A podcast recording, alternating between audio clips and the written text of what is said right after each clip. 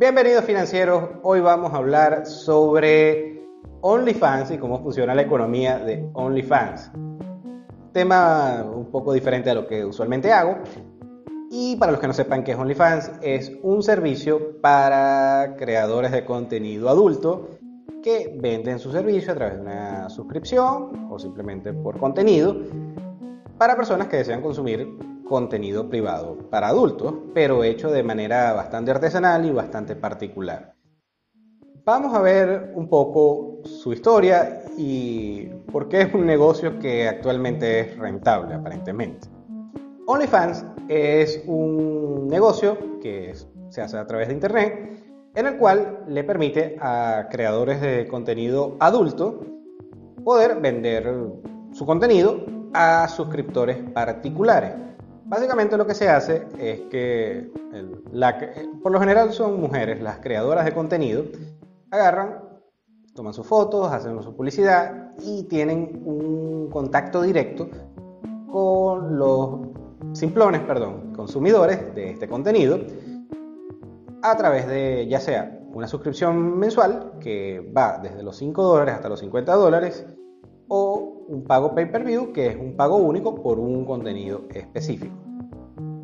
Este, este modelo de negocio se ha hecho bastante interesante, incluso bastante rentable para muchas creadoras de contenido, aunque también hay creadores hombres, en el cual de todos estos ingresos que generan, ellos les queda 80% y para la compañía, OnlyFans como tal, les queda 20% bruto y al final después de gastos, operativos, etcétera, les queda 12% neto, así que es un negocio que factura bastante bien, cercano a los mil millones de dólares y es bastante rentable para ambas partes y aparentemente los simplones o consumidores de contenido también están bastante contentos.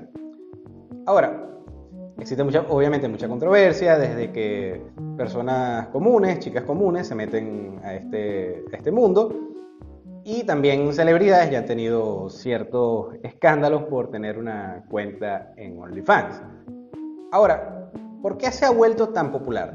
Primero, es económicamente rentable para los creadores de contenido, las creadoras de contenido más que todo, para los simplones consumidores que se meten en esta página y también obviamente para sus creadores.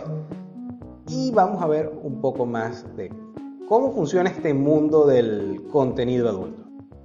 Durante la segunda mitad del siglo XX, obviamente, este contenido adulto se hacía era en películas pornográficas o, bueno, más que todo películas pornográficas, en las cuales, obviamente, unos dueños, unos productores, eran los, básicamente los dueños tenían un monopolio o un oligopolio de este ah, tipo de contenido.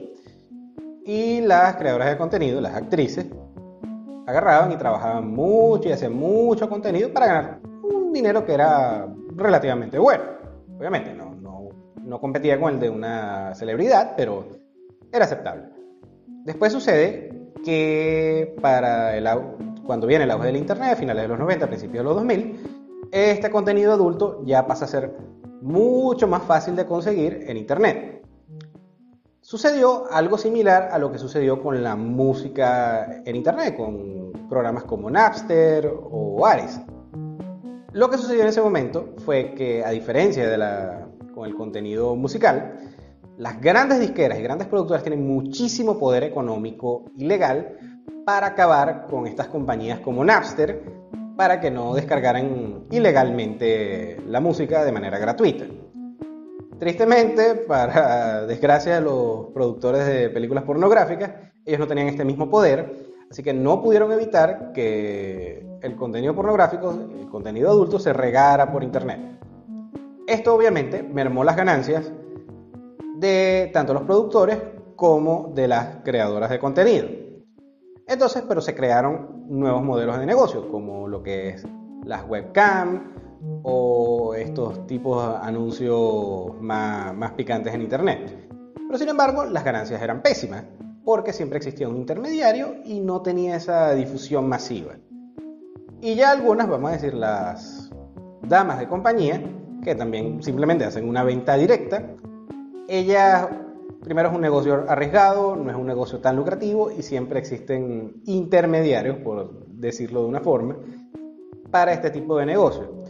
Entonces, ya esto lo ven sus creadores, los creadores de OnlyFans, y ven una potencial oportunidad de negocio para mejorar estas fricciones.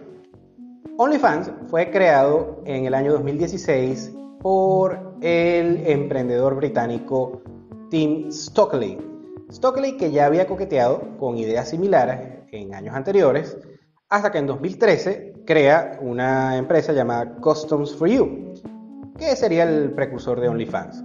Básicamente lo que hacía esta empresa era que creadoras de contenido adulto podían ordenar, podían, perdón, mandar órdenes de diferentes clientes, de consumidores de contenido, que querían un contenido específico, así que era algo hecho custom, de manera, vamos a decir, hecho con especificaciones del cliente. Ya después, al final, viendo lo que sucede con redes sociales como Instagram o esta misma YouTube, donde existen creadores de contenido, pero a ellos les cuesta, especialmente a los creadores de contenido adulto, les cuesta monetizar esa atención que reciben de su, de su público, de su base, para contenido un poco más explícito, entonces por eso de ahí nace OnlyFans. Una plataforma donde creadores de contenido adulto pueden cobrar por un contenido que es bastante explícito y que en otras redes sociales o en otras plataformas no está permitido. Ya para el año 2018 empieza a tener un auge, empieza a tener éxito OnlyFans y el 75% es adquirido por el inversionista Leonid Radunsky. Ya después, para el año 2019, es que empieza a ser rentable esta empresa y obviamente gracias a la pandemia nos quedamos todos en casa, la cantidad de suscriptores explotó. Estamos hablando que cerca de 200.000 nuevos suscriptores simplones al día, nuevos, y 7.000 nuevas creadoras de contenido. Bueno, la mayoría, casi todas son mujeres, siempre especifico esto. Entonces, es un negocio rentable que ya para finales de 2020 hacen que OnlyFans tenga una facturación bruta cercana a los mil millones de dólares, unas ganancias netas cercanas a los 200 millones de dólares y una evaluación que está cercana a los 2.500 millones de dólares. Es una compañía privada, así que no sabemos exactamente cuál sería la, la evaluación de esta, pero si la comparamos con Twitch, la muy popular plataforma de servicios de streaming que fue valorada por 4 mil millones de dólares y OnlyFans está muy cerca de competir con Twitch en cuanto a su popularidad. Ahora, para los muchos que ven, están viendo esto y para mí mismo también tuve que hacerme esta pregunta, ¿por qué OnlyFans es exitoso y es rentable? Contenido adulto existe gratuito en Internet y por otro lado, esto de pagarle a, a una mujer o a alguna creadora de contenido simplemente por verla en Internet es de lógica, ¿quién hace eso? Hay que ser muy estúpido. Desgraciadamente, el modelo de negocios es maquiavélicamente, maquiavélicamente efectivo. ¿Por qué?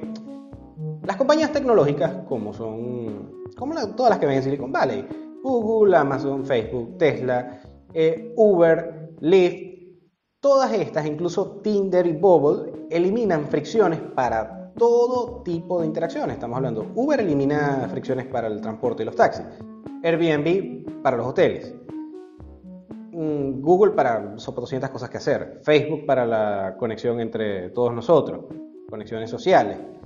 Eh, Tinder y Bumble, y Bumble eliminan la fricción a la hora para las citas.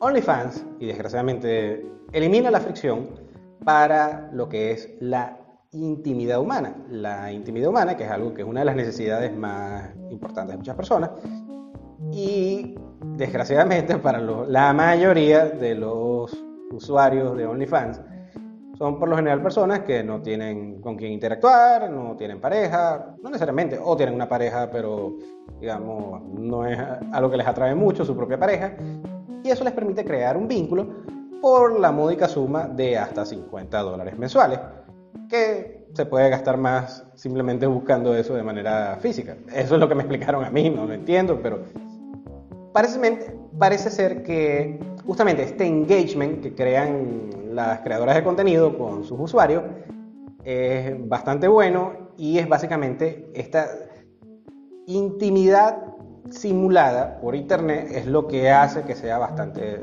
exitoso. Bueno, siempre soy, no me, no me agrada mucho este tipo de modelos de negocios, pero me agradan los negocios y los negocios exitosos y por eso valía la pena hacer un video sobre OnlyFans. ¿Cuál será el futuro de OnlyFans? No lo sabemos, parece que el futuro es prometedor, este modelo de negocios tiene mucha demanda y bueno, no es uno de mis videos, no es uno de mis temas particulares del que me gusta hablar, no voy a dejar de hablar de macroeconomía ni de temas similares. Si te gustó este video y quieres que siga haciendo videos así, déjalo en los comentarios. Gracias de nuevo por tu atención, nos vemos en el siguiente.